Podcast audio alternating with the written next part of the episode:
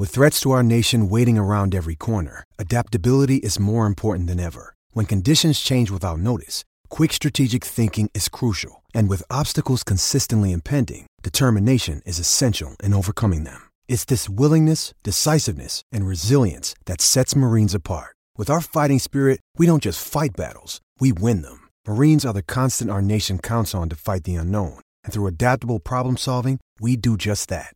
Learn more at marines.com. I'm Alex Rodriguez. And I'm Jason Kelly. From Bloomberg, this is The Deal. Each week, you'll hear us in conversation with business icons. This show will explore deal making across sports, media, and entertainment. That is a harsh lesson in business. Sports is not um, as simple as bringing a bunch of big names together. I didn't want to do another stomp you out speech. It opened up so many more doors. The show is called The, deal. Listen to The Deal. Listen to The Deal on Spotify. When you need mealtime inspiration, it's worth shopping Kroger, where you'll find over 30,000 mouthwatering choices that excite your inner foodie. And no matter what tasty choice you make, you'll enjoy our everyday low prices, plus extra ways to save, like digital coupons worth over $600 each week. You can also save up to $1 off per gallon at the pump with fuel points. More savings and more inspiring flavors make shopping Kroger worth it every time. Kroger, fresh for everyone. Fuel restrictions apply.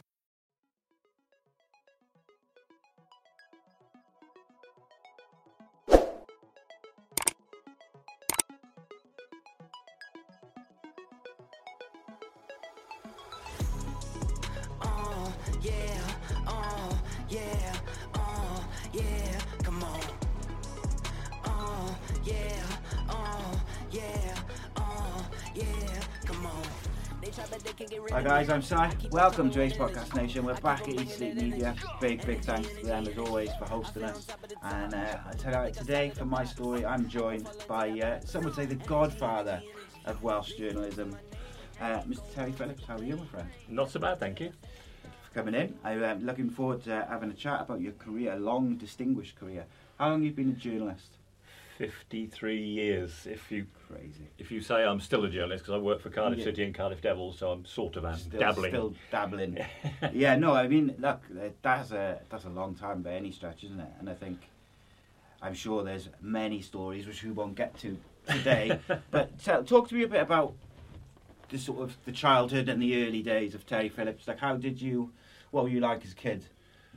I was uh, born in Rochester in Kent, Okay. um, place where Steve Ovett was born as well, and uh, yeah, I grew up playing sport all the time. Um, then I got a job at the Kent Messenger when I was 17, but sport was my life. I played all the time. I was uh, I didn't do very well in my exams at school, and decided to uh, go to college. And eventually, I was offered a job by the Kent Messenger as a basically a copy boy running bits of paper around the office. Uh, and I was supposed to go to college, but instead um, I didn't. I went and played sport. Yeah. I was playing basketball, things like that. Uh, but in the end, they kept me on. Somebody left the Kent Messenger, and uh, they asked me to stand in for a couple of weeks, and I never went again. Never went anywhere else. So yeah, that's how it all started. But my, I was an only child in many ways. My brother and sister, half brother and sister, are ten years older than me. So Ah, you know, it's a big difference. um, big difference, and uh, yeah, but uh, it was good. Good growing up. Uh, my mother worked for the Chatham Observer, okay, so it's in the um, family. but she was a, an editorial assistant. She wasn't Yeah. a journalist, and my uncle was the editor of the Chatham Observer. So I, I had it in my blood, maybe. I don't know. I- So was that something like journalism and writing? Was that something you were interested in from like a an early standpoint? apparently we went to Butlins or Pontins or somewhere like that, and I went up on stage as a five-year-old, and they asked, "What do you want to do when you grow up?" And I said, "Sports journalist." So that was five years old. So I don't remember that, but no, that's what they tell me. I mean, I remember. Um, well, I must have been about ten or eleven, and um, it must. Yeah, it must have been around that. And uh, my dad sort of. We'd obviously been talking about like, oh, what do you want to do? do you, and I, my first answer was always, you know, I want to be a footballer. Hmm, And yeah. um, he said, oh, and then we were talking, and we somehow must have got on to like journalists and things like that. And he said, oh, go and uh, probably trying to give me something to do and get him get me out of his hair in, in hindsight. But he sort of said, oh, go and get a piece of paper, go and watch the, I think it was a Chelsea game on Yeah. TV or something. and just make some notes Mm. and that, and then write up a report after it. And I did it, and I, I did enjoy it. And even after that, I think in the last year of primary school, I wrote like a, an essay on um, Andrei Kanchelskis because he was Ukrainian or whatever, and I, Mm. he just was a player which I really liked. And I was really into like writing and Yeah. sort of sports journalist, and, and I, th- I thought that was the way I was going to go. Unfortunately, much like my football and my cricket career, um, I got distracted by girls and other such things when I was sort of 15, in that sort of age where my younger son is now, where you like you really need to sort of focus in a little Yes. bit on the exams Yeah. and stuff. And uh, yeah, I didn't. I just was more interested in going out and stuff. But you know, such is life with hindsight and things like that. Yes. Um, so, how did you come to end up in Cardiff then? Well, I, uh, I worked at the Kent Messenger.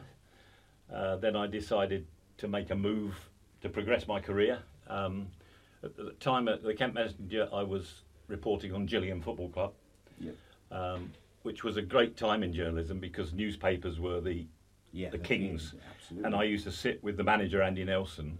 He'd go training, then he'd get in his bath with his fish and chips on his lap, and he'd be eating his chips, and I'd be interviewing him. And he'd tell me every player they were interested in or been watching because there was nowhere for it to go apart from the newspaper. Yeah. And you know, if I let him down, then that was the end of me. But Yeah, of uh, uh, but yeah, so that you know, I went from there to um, the Gloucester, no, the Derby Evening Telegraph Hmm. next, uh, where I covered Nottingham Forest when Cloughie was manager. Brian What was he Clough. like? Ah, he was tremendous. He sometimes he, you'd arrange to meet him, he wouldn't turn up at all, Hmm. um, and other times he was absolutely brilliant. Um, you know, in um, he, we were in Sweden for a European Championship game, and I was getting from the ground to the airport, and uh, I was hurrying because I needed to get to the airport quickly, and he stopped the team bus, said, "Young man, get on here," and you know, you and uh, what else did he do? When I was at, um, they played Gravesend and Northfleet in a pre-season friendly when they were European Cup holders, and um, he took the trophy out onto the pitch before the game and was holding it aloft for all the fans and etc. etc. And he brought the trophy over to me and plonked it on the press box desk. Said, "Look after that young man." um, nowadays, you'd have a team of minders. Yeah, of course you would. Yeah. That's mad. But he just left it with me for 45 minutes. Wow. He um, much like Fergie and, and some of those other sort of old school managers, he comes across sometimes in the media, particularly as quite prickly and a bit abrasive. He could be. But actually, like when you hear people talk about them, Mm. you hear really hear like a different side to them, and, and they're quite warm characters, quite Mm. funny. But you don't always see that in the. It was he was a, a complex character. I mean, I used to be a good friend with John McGovern, the captain. Yeah. Played squash with him a couple of times a week, and he used to say the players never knew how Brian Clough would be.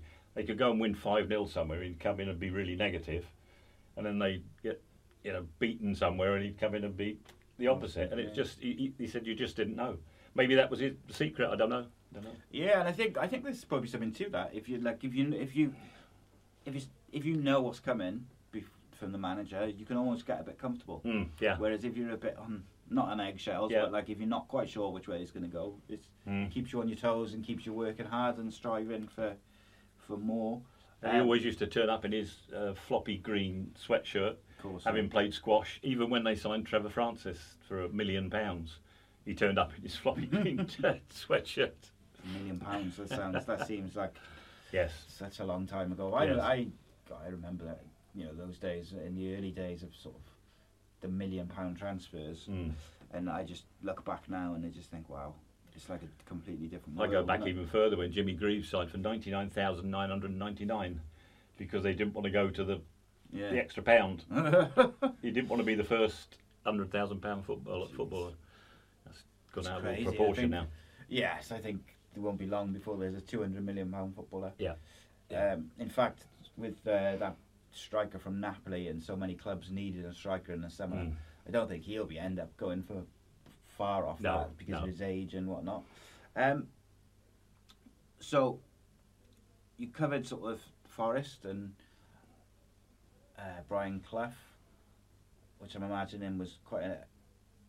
Must have been quite a satisfying to be able to obviously you do a job which you enjoy. Yes. But you're also rubbing shoulders and speaking to these. Yeah, the players were great, and, he, characters and Cloughie was very open. He'd let his players, you know, yeah. um, Oh. talk. So So you know, something which does interest me, um, and I just thought of it a minute ago now, is obviously as a journalist, you're trying to get stories and stuff like that, and there's stories where you can talk, speak to someone and then you can quote them directly. Yes, yeah. But then of course there's stories where you might speak to managers, players, whoever, and you can't name them, you can't name your source or whatever.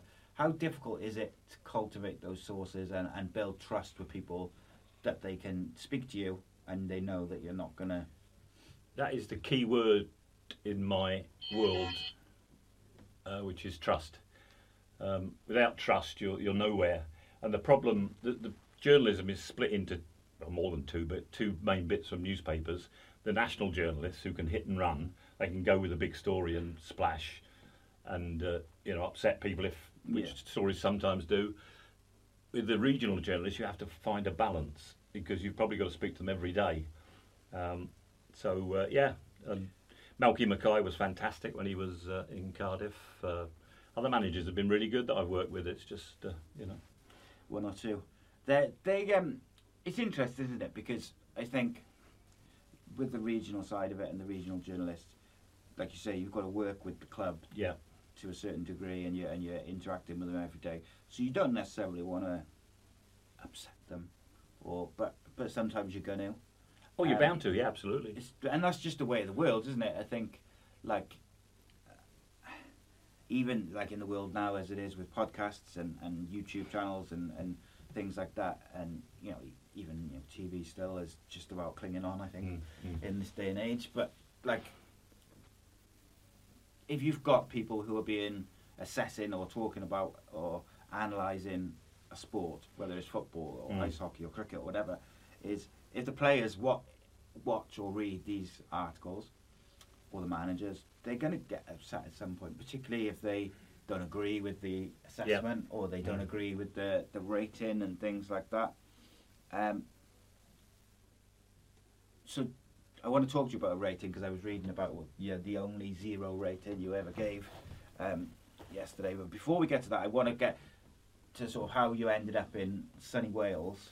Well, I went from Derby. I took the job as assistant sports editor at the Gloucester Citizen, which of course is a rugby city. Um, so I was reporting on uh, Gloucester Rugby Club. I went on tour with them to America, Portugal, um, Holland, all over the place, which was fantastic. Appeared in front of their tour court twice, and hanging judge Lord Fidler put his black cap on both times, and uh, Guilty. Oh, yeah, but you've got no chance of not being guilty.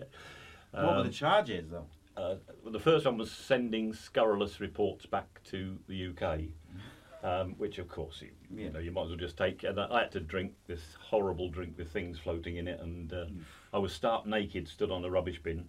They just turned it upside down in front of 45 guys. Um, and at the end, the uh, so it was always good because I was usually the first one up, being the outsider of the group. Yeah.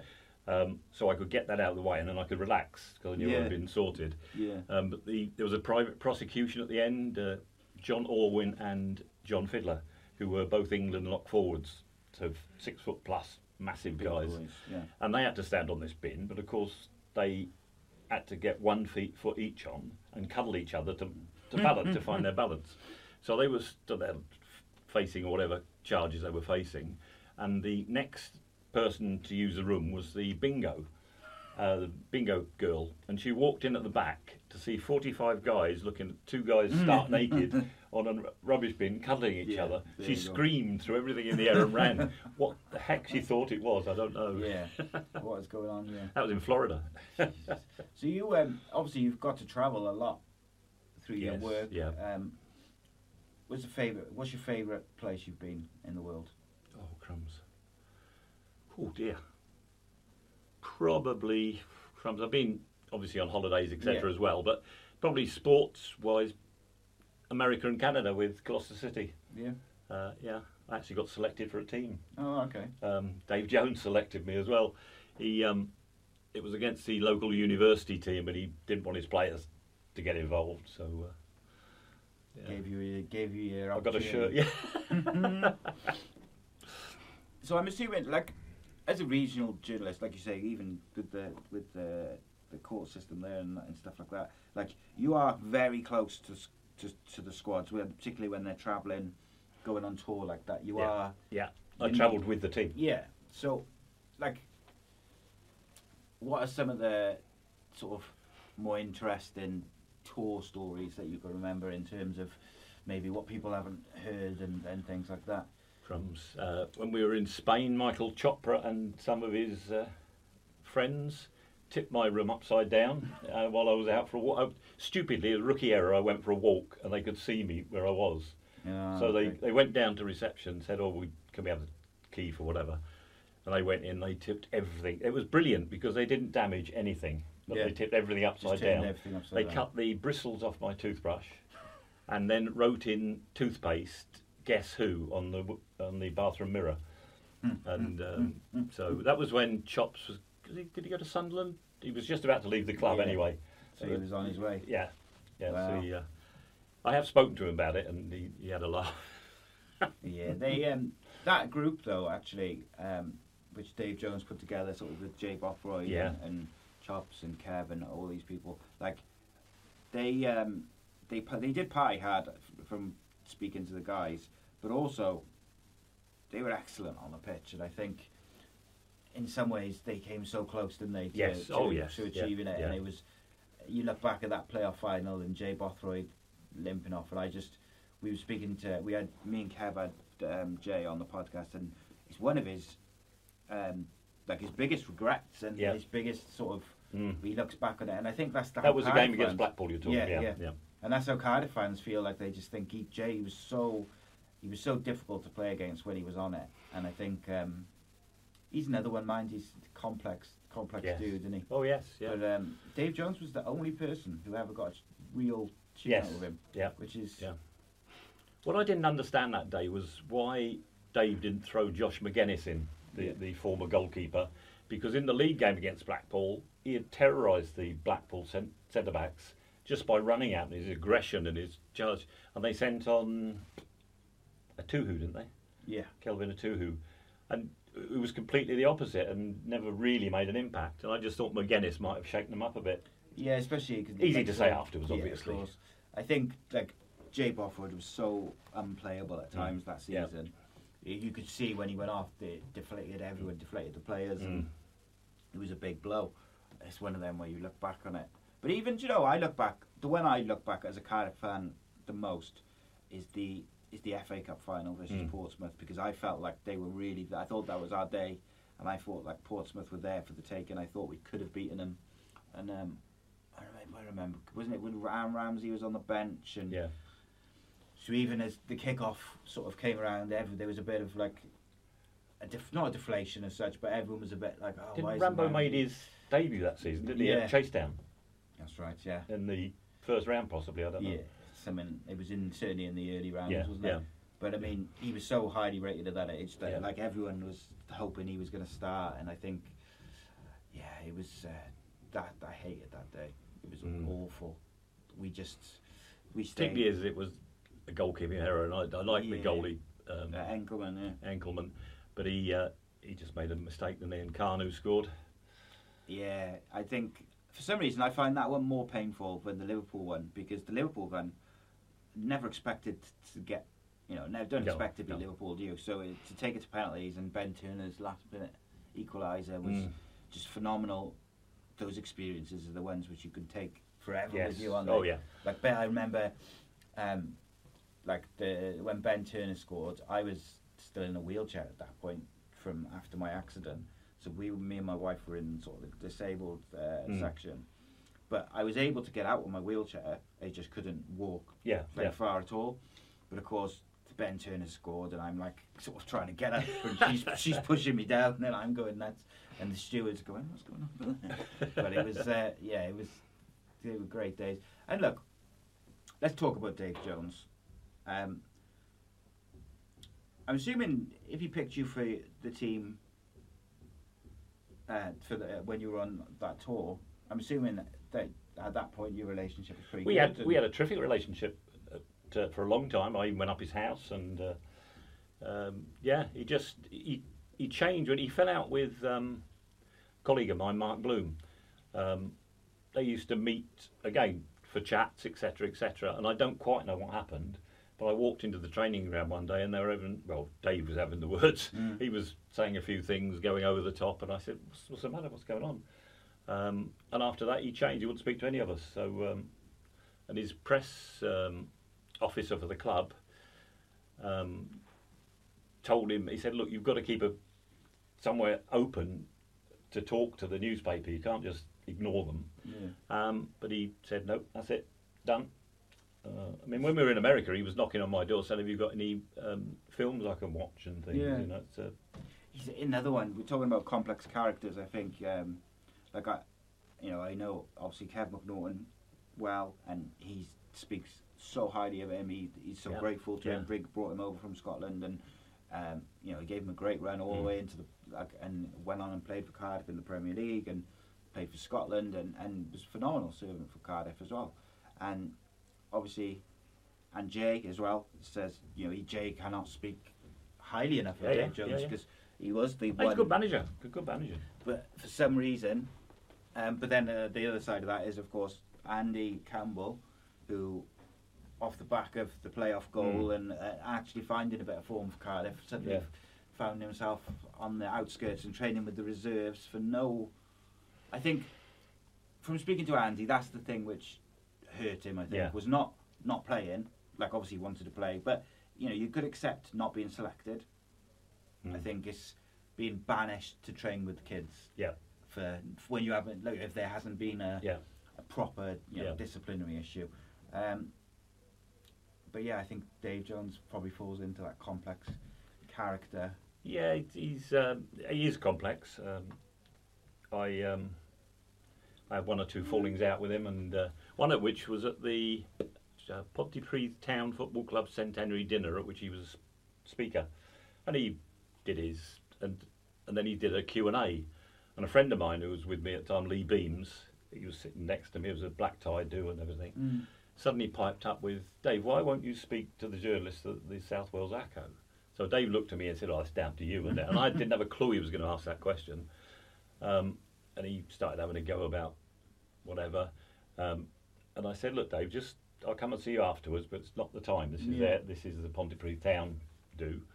So after all, I went up to a table and just said, "Come on, then, let's, have it out." And uh, but he, he was a complex character, lovely guy in many ways, lovely family, um, but at times he could be a little bit awkward.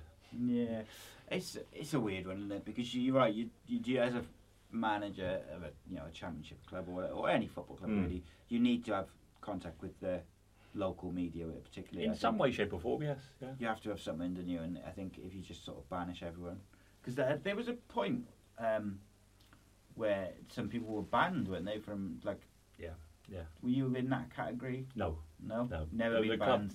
I, I have been banned. Yeah, I was banned from. Who banned you? Maidstone United. Was banned briefly at Cardiff City. I can't remember who it was now. Probably Sam. Probably Sam Hammam. Another interesting time. Um, I still speak to him. A lot of us do. We- You know, he rings Yeah. up from the Lebanon every now and again and just has a natter. crazy. He's, he's mad about Cardiff City.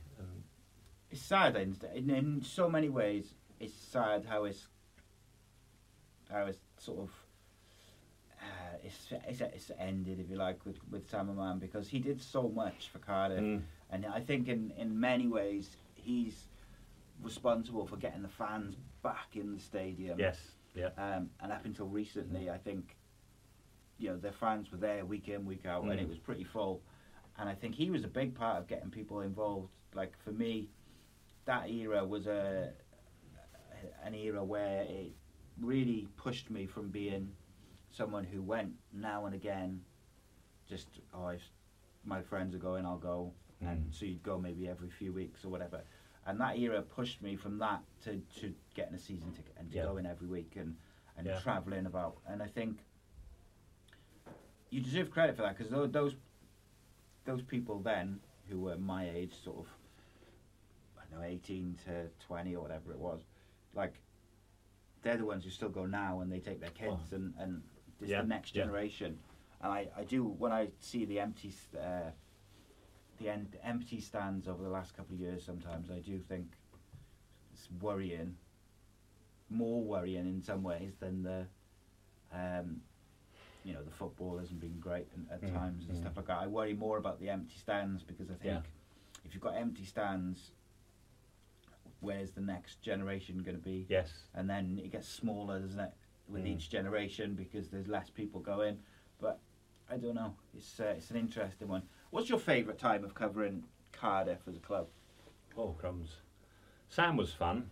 He could be a, a funny guy, um, playing tricks on players, and he used to pay people to let their tyres down at the training ground and things. And when he put sheep in Alan Cork's office, um, and shut the door, so which um, you know, there were just stupid things he did, but it, it got people laughing.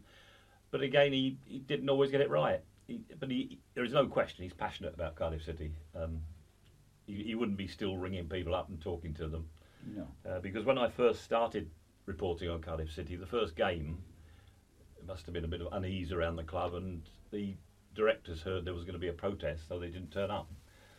So the, this protest came up. There was about 20 guys came running up into the director's box at Ninian Park. Nobody there, so they turned, came up to the press box and started having a go at me, even though I'd only just started covering the club.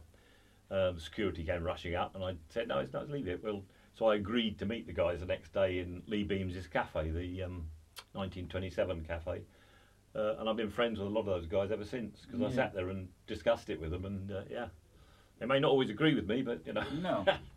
That's boring if everyone agrees, anyway, Yes. isn't it? Um, also, I, I was trying to think then, I was trying to just thinking then, like, um, what owners do I remember sort of as a kid? And I think um, Rick Wright yes, and is it, I forget his name, it's, I think it's Kumar. Sam, uh, yeah, Samish Kumar. That's it, yeah. That I think they're the f- the first sort of ones that I've got a memory of as a kid, sort of being Yeah. the owners. Rick Wright came across quite well. Um, I didn't ever meet him, but he, he from what I've read about him, he Mm. seemed a, a decent enough guy. Um, who followed on after that? It must have been Samish, was it? Straight after. Yeah, I think so.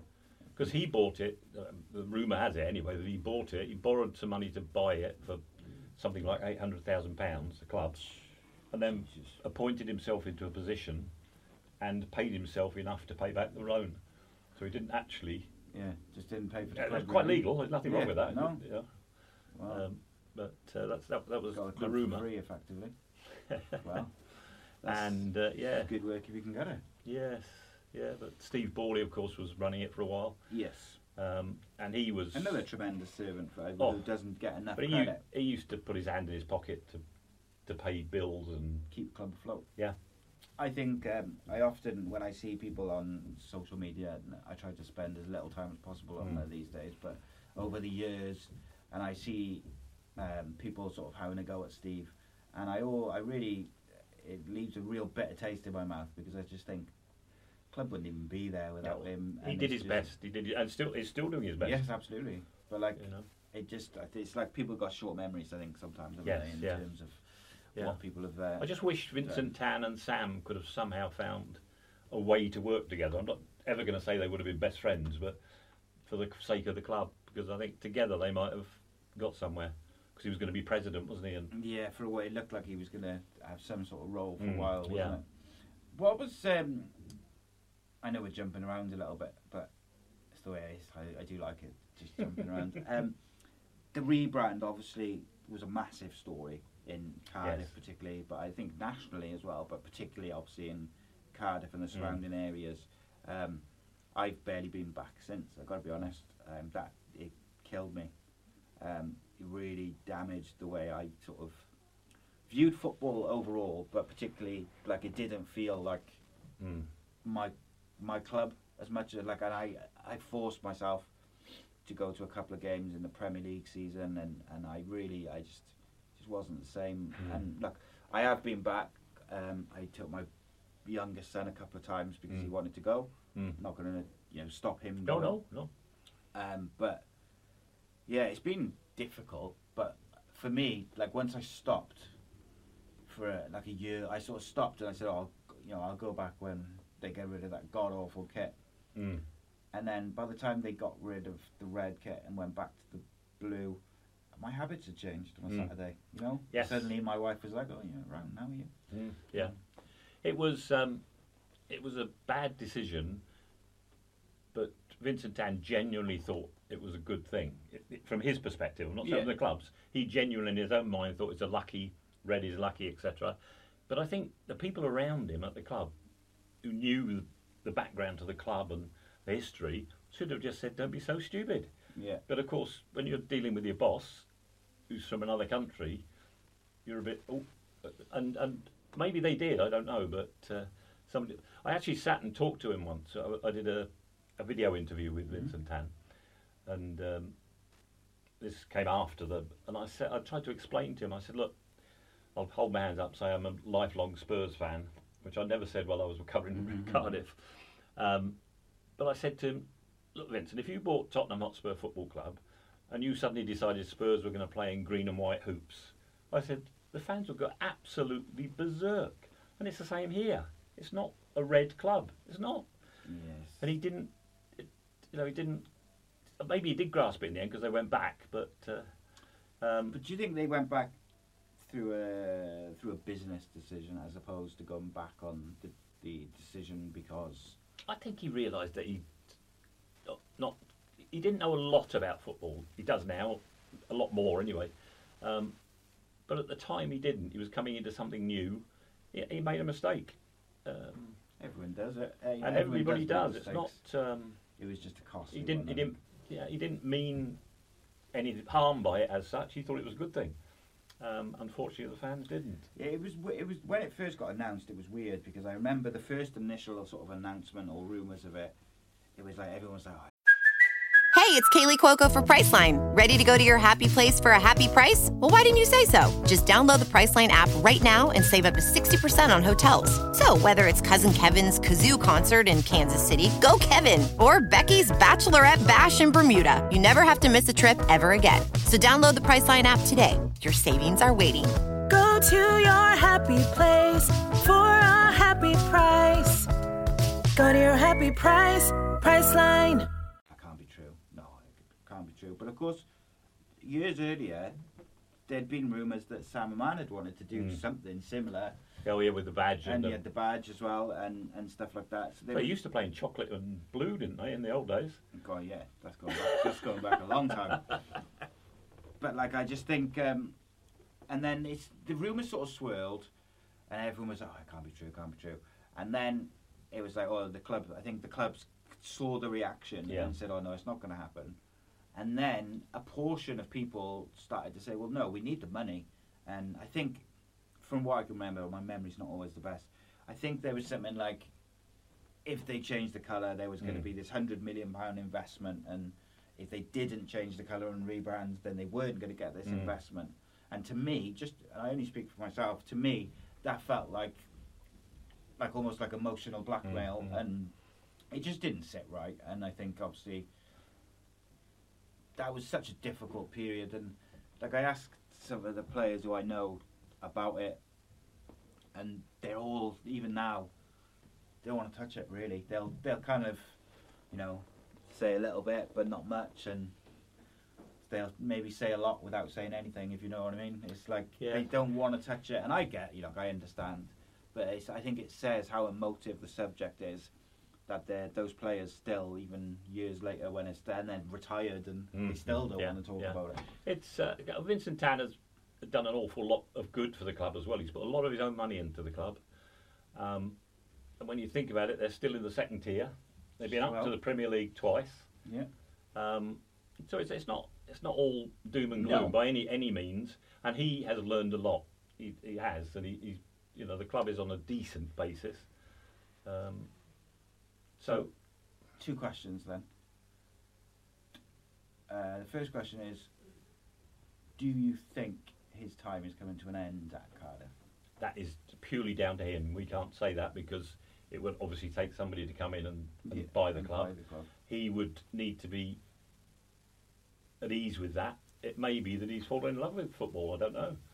Um, he's bought several clubs, hasn't he, around the place? Yeah. And uh, he, um, when uh, when his club in Belgium, maybe they were about to win the league anyway, and I was about to go on holiday. I was in Heathrow Airport with my wife, sitting waiting for in departures, and um, the chief exec rang and said, "Oh, Terry, um, Vincent's going to whichever club it was." He said, "If they win today, they're going to uh, win the league and etc." He said, "We'd like you to come with us."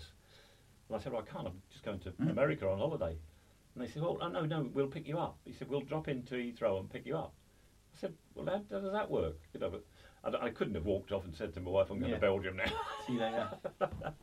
so we went to America, but uh, but he, he's put a lot of money into yeah, football. oh, absolutely, yes. You can't, and that's the one thing you can't um, can't deny that I think you know he has invested a hell of a lot into Mm. the club, and it's difficult. I get it, and I know like it's emotional and, and stuff like that, and you can't deny that. I think he's done a lot of good, and he's probably kept us going in many, Yeah, many yeah. ways. Oh, absolutely, yeah. But um, You got the training ground is fantastic. Yeah. You know, you used to train in the park across the road at one stage, at Ninian Park. God, yeah. What about um, what about Peter Ridsdale? I got on really well with Peter, and he again is a, a complex character. Um, he he was always open with me. Um, I could ring him up and ask. Even now, I can ring him up and say, "Do you know anything about this or or uh, anything?" I mean, I don't now because I'm not working as a journalist, but um, but he would always do his best to find out. He'd say, "I'll, I'll ring so and so and find out." So yeah, he's he's he like everybody made mistakes. He got a lot of the blame, I think, didn't Yes. he, when things went sour with it- the Leeds thing everything and came with him, didn't he, as, as, Yeah. as baggage. And when, when things didn't go quite right, people jumped on him, and uh, you know. But again, I mean, would the stadium have been built without him? without him? I don't know. I don't know the answer to that because it He was definitely did a lot towards it, didn't he? yes. yeah. Um, it's an, that's an interesting one. That is. I miss Ninian Park though, but Yeah, I do too. It's, uh, I, I've never quite felt the same about the Cardiff City Stadium as I do, or as I did for Ninian Park. I just didn't quite have the same relationship. Although I will say, um, since the Wales games have been there, Mm, yeah. I think that has definitely improved Mm. things a little bit. Um, on the subject of Wales, uh, you would have covered a few different regimes Yes, under the, yeah. the. Well, were you there for the Bobby Gould? yes, yeah. Wow, that was an interesting one. Bo- Bobby was uh, yes, and crumbs. They had some interesting characters at Cardiff City and around because he was at Cardiff obviously as well. yes, for, yeah. Um, and I can remember before when Sam was coming in to take over the club, Cardiff City went to Ireland on pre-season tour, and we were at a place called Longford, maybe. And um, Sam had sent Bobby Gould over to spy on the team, or not spy, just watch the team, see Yeah. what it was going to report back. And he was hiding in the trees. It was an open sort of ground. He was hiding in the trees, trying to peer out. And the fans were walking past him saying, "Hey, Bobby! Hey, Bobby!" he was trying to hide. and it wasn't long after that that it all came in, and Sam took over, and I think Bobby became manager. Not long after that, did he? No. Um, and then on to to Wales, etc. But yes, Vinnie Jones as captain. Vinnie Jones, yes, as a player. To be fair, he made the most of his ability. You know, he put himself about.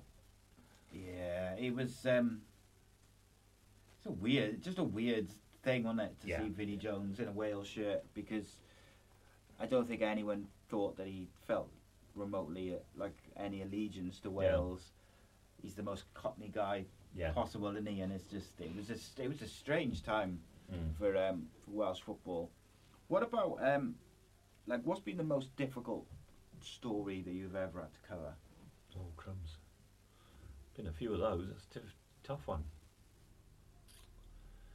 There was times when there were financial irregularities being claimed, um, and I got a lot of calls from um, from out from people outside the club saying, "Oh yeah, this is happening, this is happening," and they were claiming to be um, agents of something or other. And I've met loads of them. I even took Peter Ridsdale down in the end to to uh, to meet up with them, but nothing ever came of that, and I don't know what it was all about in the end. But uh, that was a tough one because I couldn't work out what was there and Yeah. what wasn't there. It was uh, it was a difficult one. Um, uh, crumbs. It's always difficult when managers are moved on.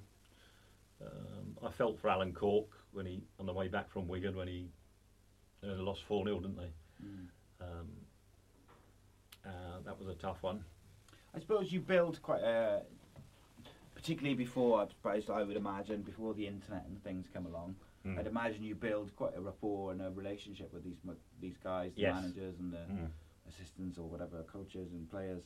So I guess when they get moved on, particularly if they get sacked or if they get, you know, a bit unceremoniously Mm, yeah. ousted, it must be quite difficult because you've still got to cover it. Yes. Oh yeah. But you're also covering what someone who potentially it could be a friend or Yeah, most of in- them yeah. know football and know that you know it's going to be reported on. It's um, you can't do anything about it. No. Um, and of course, if you if you've got their trust, they'll talk to you about if they can about what's gone on. And uh, yes, there've been many many stories about Cardiff City over the Mm. years. In your uh, like in your career covering football, uh, who took criticism the worst? Do you think? oh crumbs! Put you on the spot a little bit. No, when I when Malky Mackay first took over, uh, and he he's not one of these, but it was a moment. The first press conference he did, he went through it all, and uh, and he at the end of it, he said, "Terry, can you come into my office for a moment?" Um, and I went in, and he said, um, "Where did you get that story?" I'd splashed on Kenny Miller joining Cardiff, and uh, he said, "Where did you get that story from?" I said, "Well, I can't tell you that." Okay, I said, "But I said, what's the matter with it?" He said, "It's." He swore at me. He said, "It's true. That's what's wrong with it." I said, "Well, you can't really criticise me No. for writing something that's true." Um, and he said, "Right, what? Why? Why did this happen?" And I said that we'd fallen out with Dave Jones, and we used to sit in the office, which we did, and say, "Oh crumbs, should we use that?" Oh, he won't speak to us anyway, so we'll just Yeah, use just it. use it. Um, as long as it was true. Of course, yeah. Um, which this was. And um, Malky said, look, just ring me if you want any background. He said, I won't try and stop using it, but at least I'll know what's going on, if what's going to go in the paper, etc. Yeah. So, uh, which, you know, Lennie Lawrence was another good one. Yes. He was excellent. I used to ring him every morning as he came across Severn Bridge. And he'd go through... Uh, um, and when they signed, who was the Australian Tony Vidmar? Yeah. Yeah. When they signed him, I was down at Cardiff Central. And I saw this guy stroll in who looked like a footballer, and there was a guy with him who looked like an agent. So I followed them outside. They jumped in a taxi, and I can't remember if I. But anyway, they headed off towards Cardiff, uh, Ninian Park at the time. So I rang Lennie and I said, you signed in somebody, Lennie?"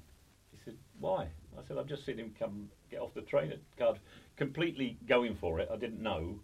He said, "Oh my God!" He said, "He said I'll ring you back as soon as I've spoken to him." but he was very good, Lennie. Yeah. Very good. Um, Malky Mackay is an interesting one for me because I think um, universally loved by the fans. Mm. N- we're never in the relegation zone in the Premier League, No. and then obviously was gone in a, what seemed like overnight. Yeah. Yeah. Um, I think if you read like message boards and stuff like that, you kind of knew there was something brewing Mhm. in the weeks before. But he, ultimately, if you just followed it in the news and the papers, it was a pretty overnight thing. Um, you've mentioned a couple of times that he was quite good to deal with. Mm. How was that time at the club to come? It must have been strange because, like I said, we, we weren't in the relegation zone, Mm. and whilst we weren't tearing up trees, Only just just above. Yeah. but we were we were we were sort of starting to maybe get a couple of draws and wins, and it looked like not that we were safe by any means, but we at least Mm. were get putting up a fight Yeah, to yeah. stay up. Um, and the thing which always interests me with Malky is the fans love him, but the season we won the championship under him, Yep. the football was not very nice, not very good No, to watch. no. It was a lot of one nils and two ones and Mm. you know last minute goals or like low scoring games. Yeah. It was very practical football. Yeah. But because we just kept winning Mm. and we were top of the league, which was unheard of really. Yeah, We were never yeah. we were always kind of going for the playoffs, weren't we? Yes, Rather than yeah. sort of at the top. Um, so momentum kept going, didn't it? And it does interest me though because it wasn't the most enjoyable football to watch. Which are normally they're the managers where the fans will they'll go with it Yeah. when it's going well, but once it starts going badly, Mm. it will go quickly because Yes, the yeah. football's not enjoyable, and we've seen that with other Mm. managers since, certainly in recent recent times. Um, but yeah, the Premier League, he was never in the, the relegation zone, and then obviously was sacked. It was a bit of a strange time, I think. Yeah, yeah. With all the stuff that was going on on outside of the football, um, there were so many rumours and uh, about what had been texted to who or Yeah. texted back or whatever. He got a couple of things wrong. He's paid too much for Cornelius. Um, Who's actually gone on and scored a lot of goals since. Yeah, well, he was a he was a youngster then, and he, I think I did speak to Malky about that, and he said that he was set to buy him for something like five or six or something like that, and other clubs came in for Cornelia, so he it built Yeah. up, and Malky decided to stick with it. Unfortunately, it didn't work for him, and I don't think he, he didn't play that often. I think he got a bit of a knock. Um, so, uh, so he got things wrong, but it was they were exciting times because he brought in good players, didn't he? I mean, some some, some reasonable players. For, Yeah, and there uh, was um, the oh, what was his name? Kimbo. I used to love him. I thought he was so. I always had high hopes for him, and I, Mm. I don't actually know. I like I thought you know I generally will uh, keep an eye on a player Mm. after they go from Cardiff, and like obviously Cornelius has gone on and Danish Yeah. international doing Yeah. very well. Um, I'd have to. I'd, I'm gonna have to have a look at that later. That's gonna bug me. um, but I'd be interested to know because I remember when he scores that equaliser against um, Man United in the home game yeah, um, the place that just erupted. Everybody loved Yeah. him. He was kind of like that. I don't think quite on the level of like an Eddie Johnson, but No. he was he was going in that direction. I think because he he Mm. worked hard and he had a bit about him. he wasn't. He hadn't matured though at no, the time, had he? And no, he was young as well, Yeah, wasn't he? yeah. And this is it. It's a lot of those players. physically, I meant then. Yeah, yeah. but I mean, he was. I think he was like early twenties, wasn't he? And I think Cornelius was young, and there was a couple of others. You know, we had some experience, but some of the players that he brought in were actually probably would have needed Mm, yeah. a year or two, maybe just to bed in and and get going. And I don't know. It's it's, it's difficult, isn't it? Because it, ultimately, it's a it's a business where you don't get time. No. And that point in time, even though it was a while ago, I think that was the beginning of managers getting much less time to build Mm, yeah. something. yeah. Like these days, if you don't get off to a good start as a Mm, manager, no. you're in trouble within six games. Mm. we've seen a few managers in the last couple of years go within sort of three, six months in some Yeah, cases. yeah. So, like, how difficult is it when the story? So with Malky, Malky didn't really get sacked for footballing reasons. Obviously, it was more to do with the text messages and Yes, the things yeah. like this. Like, how difficult is that in terms of covering it? Because obviously, I'm assuming you would have contacted, um, like Malky and and the others involved. Like, is that tricky to navigate? Not Just from a humane point of view, I guess. It is in a way, but there are people that are easy to approach, and people who aren't. Um, so you know, and Malky was. I think there were only a couple of texts attributed to him, weren't there? Yeah, I think a lot of it was towards uh, It was, uh, Ian. Ian was it Ian? Yes, yeah. Uh, Ian The, the difference was that Ian had a club phone apparently. Ah, I see. Malky had his own phone. So while they could look through Ian's, Yes. you know it. Uh, but you know, it, I felt for Malky in the end because he, he went a long time struggling to find jobs. He went to Wigan, didn't he, for a little Yeah. while. Now he's with Ross County, I think. I think he's doing quite well with them, though, yeah, isn't he? yeah. And look, I thought, regardless of how it kind of went, uh, sort of a bit sour or whatever Mm. in the end, they've done a tremendous job for Cardiff City.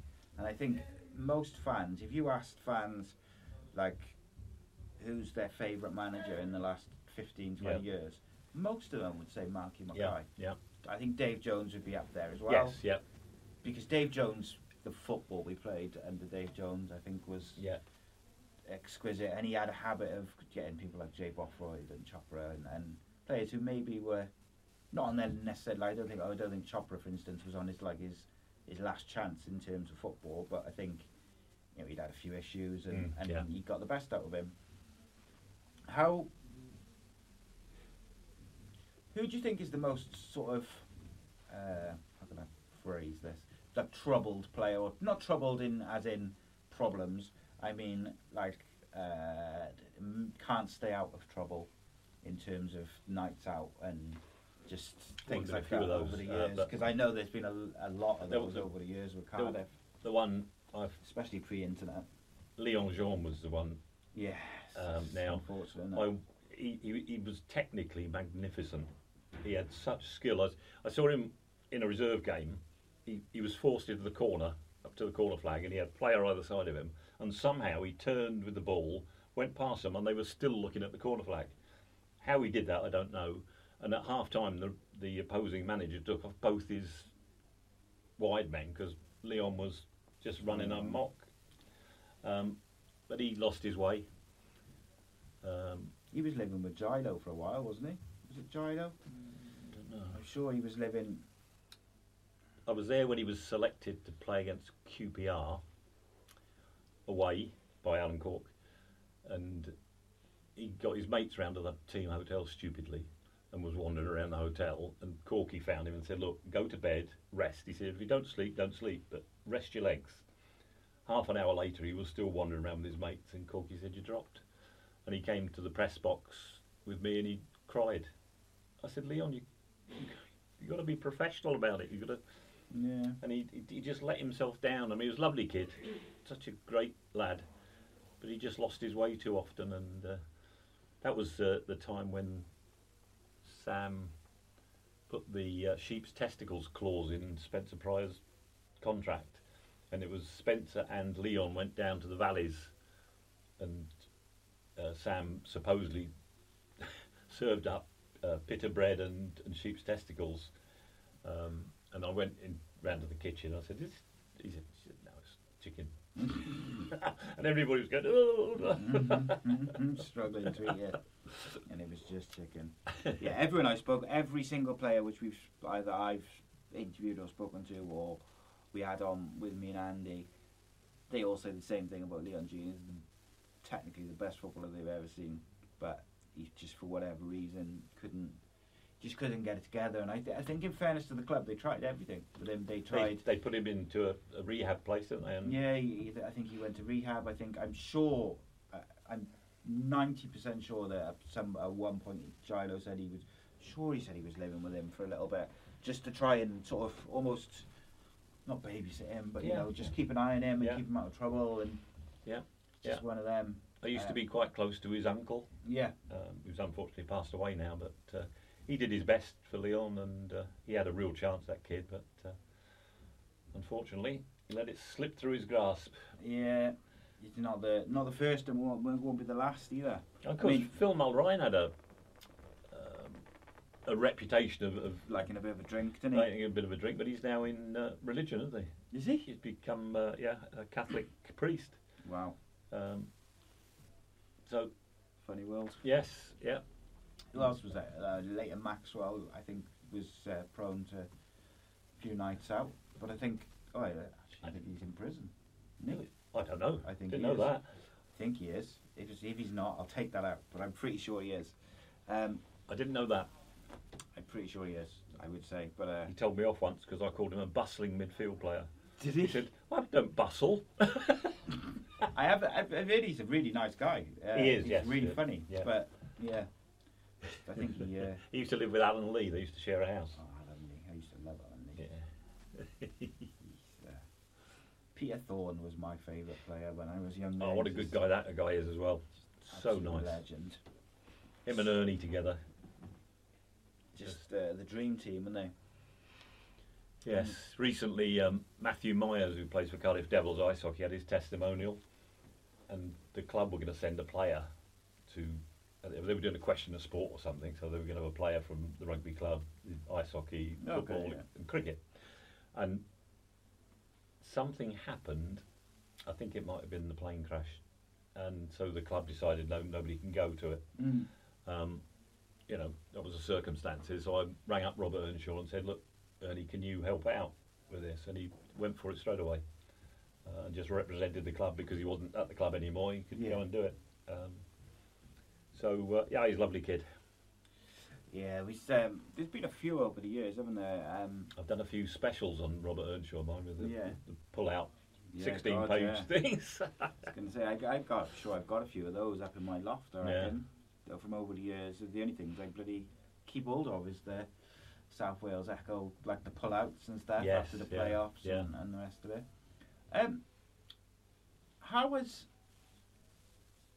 journalism and newspapers specifically, but but journalism generally changed oh, dramatically. because of the internet.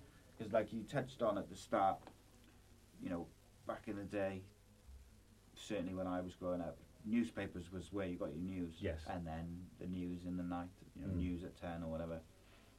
Like, obviously, that was your bread and butter, is the Mm. newspapers. South Wales Echo became, and the Western Mail obviously would have grown and became the Oh. Wales Online and, and things like this. And it's, you know, it's the same all around Mm. the country with these sort of regional newspapers Mm, mm. turn into the various online things. Like, how did that affect the profession overall, but also like you personally? didn't really affect me because I was getting out as a you know now it's changed completely. If you notice, a lot of the internet uh, news outlets quote journalists on stories. So they're saying journalist somebody or other They reckons this might happen. I think Wales Online quote bloody me and uh, Cullen of Central Club a a lot of the time. They seem to get a lot of their stories from the podcasts we have. When I had um, Mehmet Dalman on, um, I think it was the second time um, Mehmet come might be Mm. second. Oh, so he's been on three times, I think, two or three. But the sec the second time he came on, Wales Online used like it was like a week of every day a different Yeah. article from the podcast. And I was like, I, th- that's just part of the course. yeah, of course they're it is, bound yeah, to do no, that. But that was it was very n- it was new to me because I the first time we'd had him on, um, Paul um, Abbandonato. Yeah, um, me and him had had little not an argument. We'd had words on the on Twitter because he had published a story which was very clearly taken Mm. Directly from Mm. the conversation that had been live the night before, yeah. but he hadn't mentioned anything about it. And loads of people had been like tweeting me and tweeting him. Ideally, you should have told. Yeah, just it's anything, innit? Just a Yeah. acknowledgement. But like, and I didn't even really think of it at that point because I was very naive to it. But loads of people had sort of tagged me and tagged him, and they were sort of saying, you know, oh, you should have said where you got it from, blah blah blah. And I had said, yeah, it would have been nice. I didn't even, you know, say anything particularly aggressive. It was just like, it would have been nice to be credited or something like that. Mm. And um, yeah, he sort of said, oh, I don't know. I phoned him this morning and blah blah blah. blah. And I was just like, oh, right. Phone who? Ph- phone- Uh, Mehmet Dalman, so. He probably did Yeah, because Mehmet is available. Oh Yeah. yes. Um, yeah, I mean, I'll net. Still, sh- still shocks me that I'm able to like send him a text and Mm, yeah. whatnot, but that he's that accessible. But I um, like I, I know listen, a lot of my viewers who are Cardiff fans will love me for saying this, but um, me personally, I would not have a bad way bad word to say about Mehmet Dalman. Mm. Um, every time I've interacted with him, every time I've spoken to him, he's been nothing but a gentleman. Yep. And every time I've interviewed him or had him on a podcast, I gave him the opportunity for it to be pre-recorded, and I gave him the opportunity to do it, have the questions beforehand. Yeah. And both times he said, "How do you normally do it?" I said, "Well, we do them live. That's how we kind of Yeah, do it. We yeah. have footballers on live, so people can ask them questions." And he said, "Right, well, that's what we'll do." And I said, "Is there anything you don't want me to ask?" No, ask me anything. If I don't want to answer it, I'll Yeah. skirt around it. And I had so much respect for him for that because I dealt with people who've. I had a cricketer um, who I won't name still, um, who asked me for nearly three grand for a 30 minute Zoom call in the pandemic. And I was just like, no. But you've got people on that end of the spectrum, and then uh, there's other people who will be nothing but polite and Mm, nothing but gentlemen. And look, I'm not naive enough to think that you can get someone on, particularly if they're active in football. Yeah. Say, um, you know, when we've had current players on, something, you know, you might be able to ask them something, but they might not always be able to answer it Oh, yeah. because yeah. they they can't. So, and in fairness, fairness to Mehmet Dalman, he tried his best to answer everything we asked him. And w- the first show we did with him was predominantly about um, Emiliano Sala, and Yeah. look, he answered. eh, Not one question did he say, "I won't answer that" or Yeah. "I can't answer that." He tried to answer everything as sort of best he could, and you know, you could tell maybe there was one or two questions which he kind of like, like I said earlier, said said a lot, but without saying too much. Mm. But like, you can understand that it was an ongoing Yes. thing and stuff like that, and it was the same with the second show. Terrible, that was. Terrible. Yeah, it was awful. I mean, For his family, and the whole thing. it's it just seems so senseless to me. Like, in terms of it seems wholly avoidable. Yes. Um, I But we don't know the ins and outs of it all. Yeah, no, we don't. Um, I, I will say that um, I think so. I certainly think that everyone is uh, obviously the uh, David Ibbotson who obviously was prosecuted and is it David Ibbotson? The the pilot, uh, Yeah. not the pilot. The pilot that wasn't found, I don't think, was it? No, it's the the pilot who was the the person who sorted out the flights Yeah. and stuff was sort of prosecuted and whatever. Uh, I still stand by like the agent or the, uh, the agent and his son had a massive part to play in putting all that together, and I just don't understand why that's never been more of a story in terms of Yeah. quest- the questions which people are asking. Um, I had um, Harry Harris, um, who's a journalist up in Yeah, I know Harry. Yeah. Yeah. Yeah, and um, I've had him on a couple of times, and, and we've kind of he's been on. We did a few shows because he's done a tremendous job in sort of investigating all everything around the you know Mm. the, the flight and, and the ins and outs of it. Really thorough journalist, and like it's funny how I got into contact with him. So uh, when his the book originally came out that he wrote about um, the Emiliano Sala sort of tragedy and everything, um, I saw that this book was coming out, I was like, oh, I would like to speak to the person who's written Yeah, that, and uh, but I was like, I can't find this Harry Harris person anywhere. Um, and then there was this Twitter um, Twitter handle. It was like quite a small account. Didn't have loads of followers. Mm. Didn't have anything like you know Telegraph and Yeah. all these different places he's written for. Just it was called uh, Footy Legends or something like that. But all they seemed to be doing was tweeting this book. Mm. So I sent them a DM, just on the off chance. I said, "Do you know who wrote this book?" And he was very sort of shadowy, and he just went, "Why do you want to know?" and I was just like, "Oh, I just want to interview you." And then I messaged him on LinkedIn, then, but like, he's a lo- lovely chap, and he again, another another like yourself who's just interviewed all these um, Yeah. incredible names football around the Mm. world. I think he wrote a book on Pele um, fairly Yeah. recently as well yeah. been around the block. He's a Spurs fan as well, funny enough. Um, but as a Spurs fan, do you think Harry Kane will still be there next year? Yes. Do you? Yes. Interesting.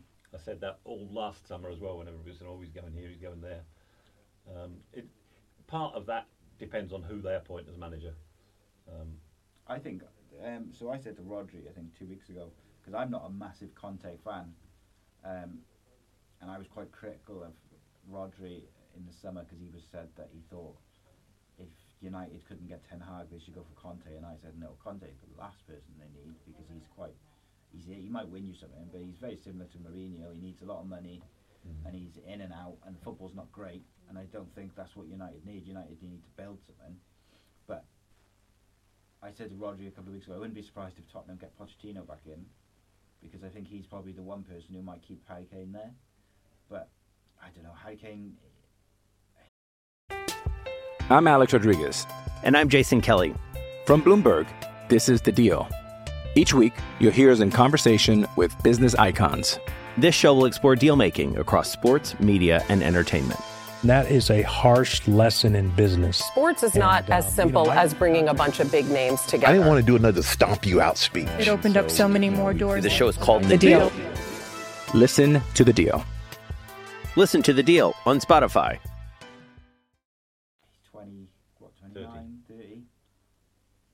Me, I think it's now or never. I think oh, I agree with doesn't- that, If he yeah. doesn't go this year, then I think he'll probably stay there for the rest of his career. for the rest of his career, yes, yeah, I agree. And I also would say that with United needing that striker now, I think it's where he's got a he's got a decision to make, isn't he? Is, is do I go to United and bet on their project, which is obviously looking pretty good at the moment, Mm. or I suppose there's like Bayern and a few few clubs around Mm. Europe, That's incredible that sacking that Julian Nagelsmann because they're second in the league. They're In the still in the European League. Champions League and have won every game, and and they, they're in the cup as well. Did you hear why he got sacked? Um, I didn't, no. He, so apparently he got sacked because he started a relationship Oh, with yes, a did, female yeah. journalist um, out in Germany, which is, I mean, so th- the story which I read was that you know obviously he'd started this relationship with her, fine, um, but the some people within the club had lost trust in him. I was like, I'm not like, is he gonna? I don't know. I didn't really see the correlation yeah, between yeah. at all. Consi- especially you know if they look if they were struggling, Mm. you know they were fourth and they were out of the Champions League and there were stories Mm. galore. Yeah, yeah. You'd think, all right, yeah, there's a leak in the dressing room. The manager's not doing a great job, and he's Yeah. got yeah. this new relationship. But it just, yeah, it's a a baffling one. He might end up at Spurs, man. Uh, Nagelsmann. Uh, absolutely, absolutely. It'd be him or Pochettino, I would think. I don't know. Conte's had a difficult season, mind you. He lost three people close to him, and they all died. Yes, yeah. Um, and it's and it just hasn't gone for him, has it? It's just uh, Yeah, I just didn't. That little meltdown he had a couple of weeks ago, I didn't really. I thought it was a bit. Um, what's the word I'm looking for? I thought it was a bit of a performance Mm. rather than genuine. Uh, like a genuine loss of temper. mm, Like I, it felt premeditated t- to me. it would have been. Yeah, Um, especially because, like, pleading kind of poverty when he's spent the amount of money that he had just like he bought a lot of players in this year, Mm, a oh, lot yeah. of good players as well. Some of them worked, some of them haven't. But I just it, it felt very disingenuous to me, and um, I don't know. But he brought in that Bissouma from Brighton, and uh, each wouldn't fit into the system he wanted to play. No. Not when you got Højbjerg in there, in there as well. who, You know, it's, so hopefully somebody else will come and get the best out of them. But you know, I think managers these days, compared to back in the day, certainly. Like when I was younger, if I was playing for a, an academy or a team or a school or whatever, or even when I was a man and I was playing football, like, you, if you had a new manager come in, they would have a look at the players you've got, a couple of training mm. sessions, and then they would pick their team and their formation from those players that Yeah. you've got and what works best for those players. But I feel like, and I feel like professional managers did that a lot in generally when they, especially when they first came in, they, you know, you go with what you've got and Yep. you do what's Yep. best for that group, and then maybe in the summer or transfer Mm. windows you bring people in Tweak it, yeah. and yeah. try and play your sort of style. But these days, like the new manager will come in, first game you'll see him, if he's like if he prefers three five two or something, and he's straight in first game three five two, and then you've got all these players like uh, square pegs in round holes, Mm, and yeah. it's, it's Yeah. difficult, isn't it? Because every manager's got a different idea, Yeah. and if you're a club like say Chelsea, who changes your manager every year, and who signs every time there's a player up to be signed, they're trying to sign them. You could end up with like a thirty-man squad and a different manager every six months, and There was a story going around that uh, I'm sure was true that they had to put more lockers in the changing I room because they've got me. too many players. it's crazy. but like, I'll never like even like I'm not Frank Lampard's biggest fan in terms Mm. of being a manager. I don't think. Um, I thought he got like the Everton job and the Chelsea job. I thought they were too big. Mm. for where he was. I Mm. felt like he should have stayed at Derby and Mm, maybe mm, just. But I understand, you know, he's Chelsea through and through, and I understand him wanting to, to take that sort of dream job. I get it, of course I do. Um, but I thought he was actually doing all right at Chelsea. Like he was bringing in young players, Mm. but you could see progression, but you could also see um, like a future with it, if you get what I mean. Yeah, Like, yeah. but they just want everything instantly. Yeah, and yeah. Uh, it's something which has stemmed over from the Abramovich era and yes. So all we need from Cardiff this year is to make sure they stay in the championship, isn't it? I mean, At the moment, they're not too bad, but uh, Well, they were. They could have done with that Rotherham game not being abandoned. well, that was awful. I mean, that, that was Did you see some of those videos? That, No, I um, haven't seen the video. Where they were like pushing the, the water back onto the pitch and stuff. It was very like they did not seem in a rush, should we say, to, to get the game on whatsoever. Mm. And it's, it's frustrating isn't it? because we were one 0 up, and if we'd won that, that would have been a a real sort because of they've gap. applied to start the game again at one 0 up. But that, that, won't happen. no. Absolutely not. There's just there's not a, not a, not in a million years No, that happen. no. Um, I do think that we we might stay. I tipped us. I thought we were going to go down when we got asked the question at Christmas time, or just after Christmas. Who do we think was going to go up and down at the Championship and the Premier League? And I did. I think I said I, I don't want them to, and it goes against everything. But I want. But I just felt like we were. This was going to be our season to go down. I just felt like Mm. we've been lucky the last couple of seasons. We kind of dug out in the last portion of the season. Um, They've been in the second tier or top tier now for since 2003, haven't they? Since yeah, the playoff. 2003, since Andy Yeah. sort of- yeah, yeah, it's a Mm. long old time, and I just felt like last year particularly we were we looked like we were gone, and then we just got it together at the right time. A bit of a managerial change, and they've done that a couple of times recently. Mm. Changed the manager sort of January time, and they've just had enough to stay Yes, up. And yeah. I think eventually that luck runs out, Yeah, doesn't it? yeah, yeah.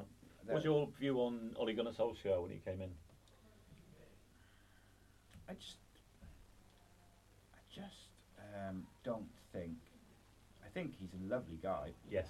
Um, and by all accounts, I know a few people who you know uh, are very friendly with him Mm. and lovely, lovely guy.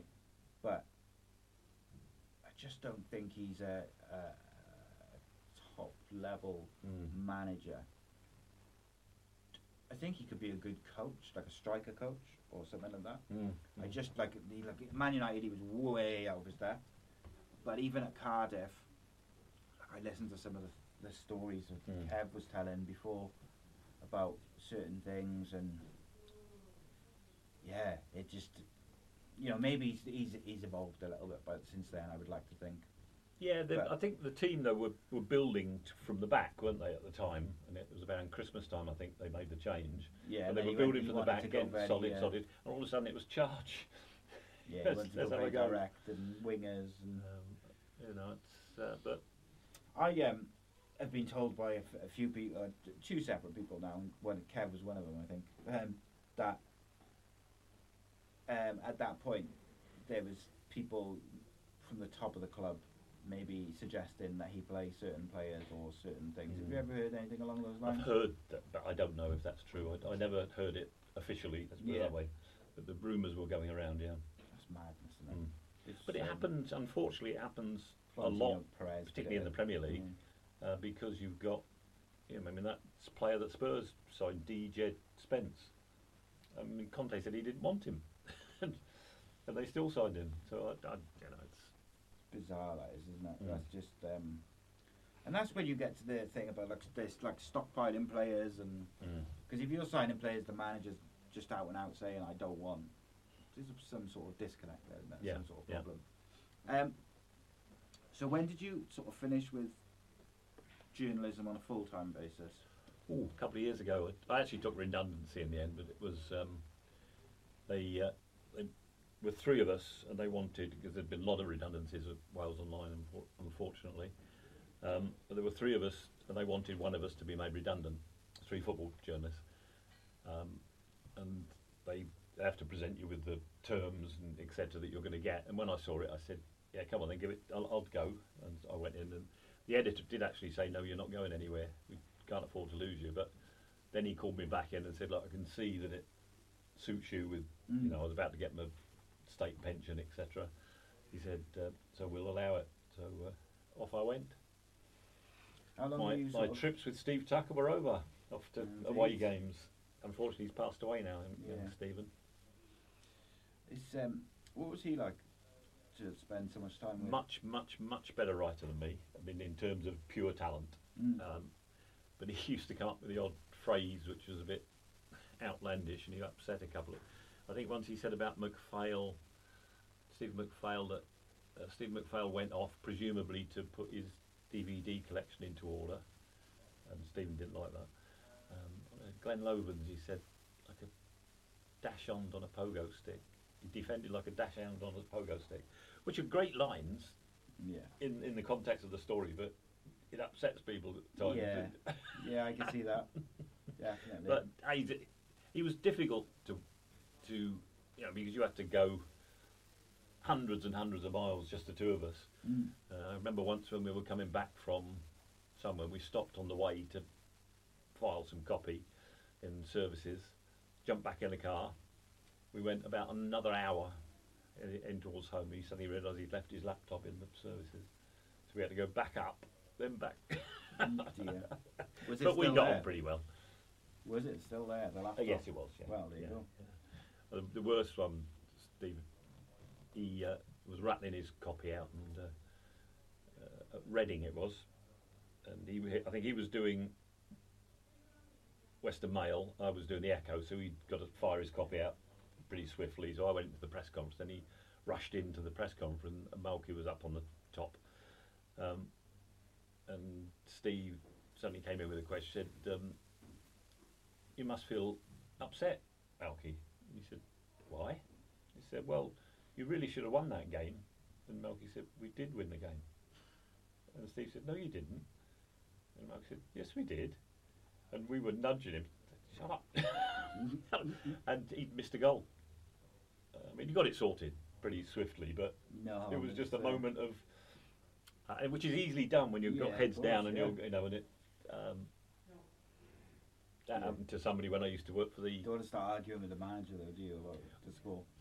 If you're going to argue with somebody, Malky never took it. No. he was he was more. But Dave Jones would have. Uh, Taking offence to it. yes, yeah, yeah. hmm Did you ever fall out with like Steve on your road trips? No, no, he, he, he was far too easygoing. Um, he'd gone to acting college when he was younger and wanted to be an actor, but then had gone into journalism and. Uh, um, no, he, he, he's a, he's a, he was a lovely guy. Two great kids he had. They're uh, Mm. um, just so sad, but uh, Yeah, absolutely. He's um like I hear a lot of people got a lot of positive things to say about him. Um, whenever his name sort of comes up in conversation, he's always someone who's quite people seem to remember quite fondly. opinionated. Yeah. He, was. he used to go on radio, Radio Wales a lot and argue for all sorts. I think that's lovely. rather someone um, give an honest opinion, which might ruffle a few feathers, Mm, than yeah, just yeah. toe the line. It's one of my least favourite things about things like Match of the Day, and like this sort of stuff now, is one of my least things about football media actually at the moment is you have either Match of the Day where they won't say anything which will upset anyone, Mm. and then you've got Talk Sport who will say anything, but it's so outlandish and Yes. stupid that you know what they're They doing. just want a reaction. Yeah, so you just there's no one just in between just doing a good job and giving decent opinions. Yeah, yeah. But Yeah. controversially, I used to like Stan Collymore on Talksport. Mm, But um, yeah.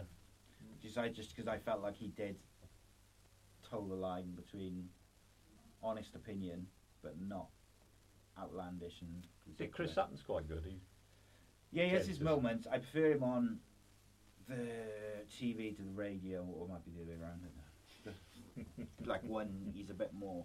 He seems to be a bit more um, sort of controversial, I guess, Yeah, on one yeah. than the other. Um, but like Talksport, they got like Jamie O'Hara and Gabby Agbonlahor and all these people at the moment, um, and they quite often get like Graham Souness in because he. I, I often think Graham Souness. They just they just need to say, mention Manchester United and then just let him go. And Yeah, he comes up with all sorts of rubbish, Mm. like Casemiro's a, a steady Eddie player and, Mm. and all these ridiculous things that have been said. But it is funny. yes. But it's funny to me. But then I look at other people and they get so angry by it, and they they like they're so angry they have to reply.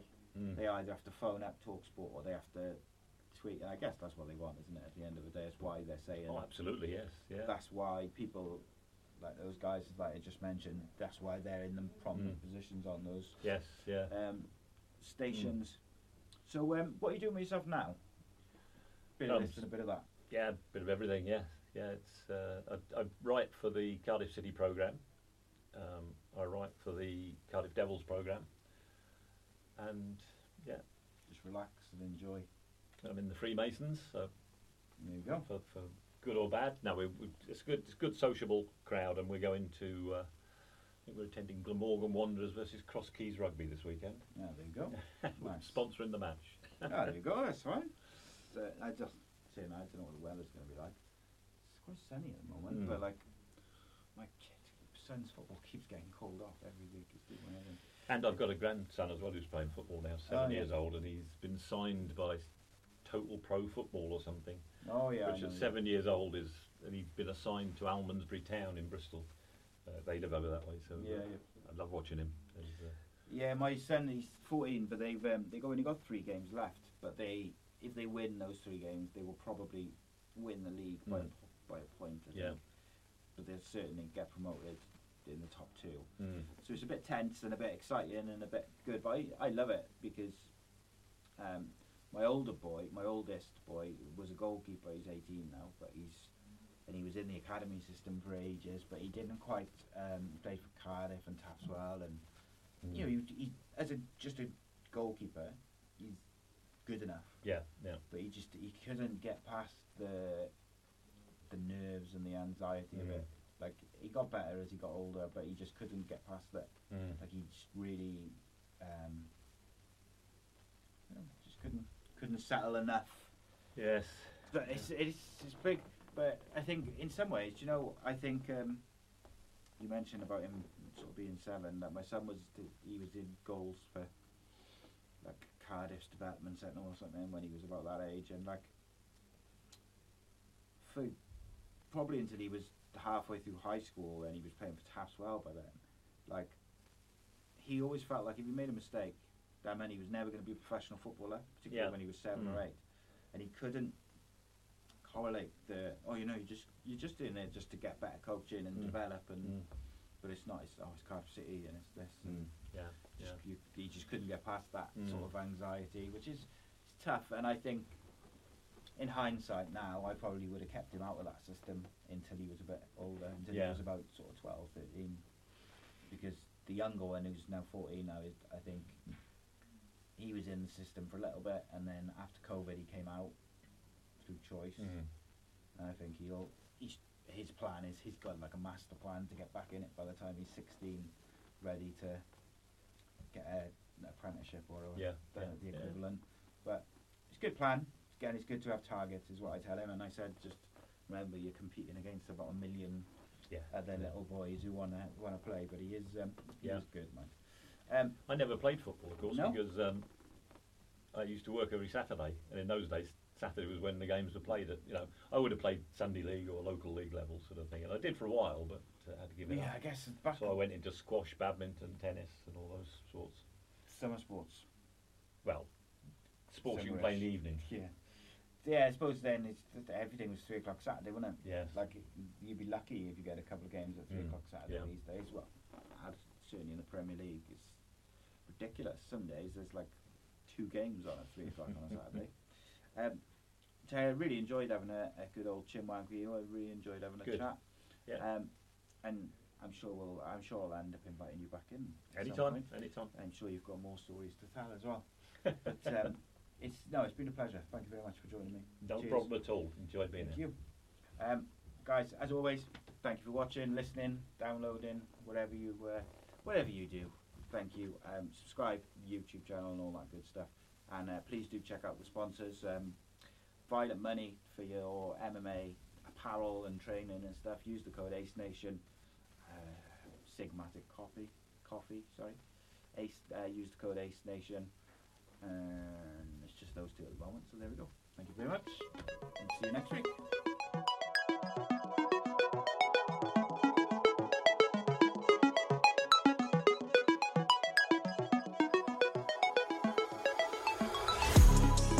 Uh, Social Podcast Network. It is Ryan here, and I have a question for you. What do you do when you win? Like, are you a fist pumper? A woohooer, a hand clapper, a high fiver. I kind of like the high five, but if you want to hone in on those winning moves, check out Chumba Casino. At ChumbaCasino.com, choose from hundreds of social casino style games for your chance to redeem serious cash prizes. There are new game releases weekly, plus free daily bonuses. So don't wait. Start having the most fun ever at ChumbaCasino.com. No purchase necessary. VGW. Void were prohibited by law. See terms and conditions. 18 plus.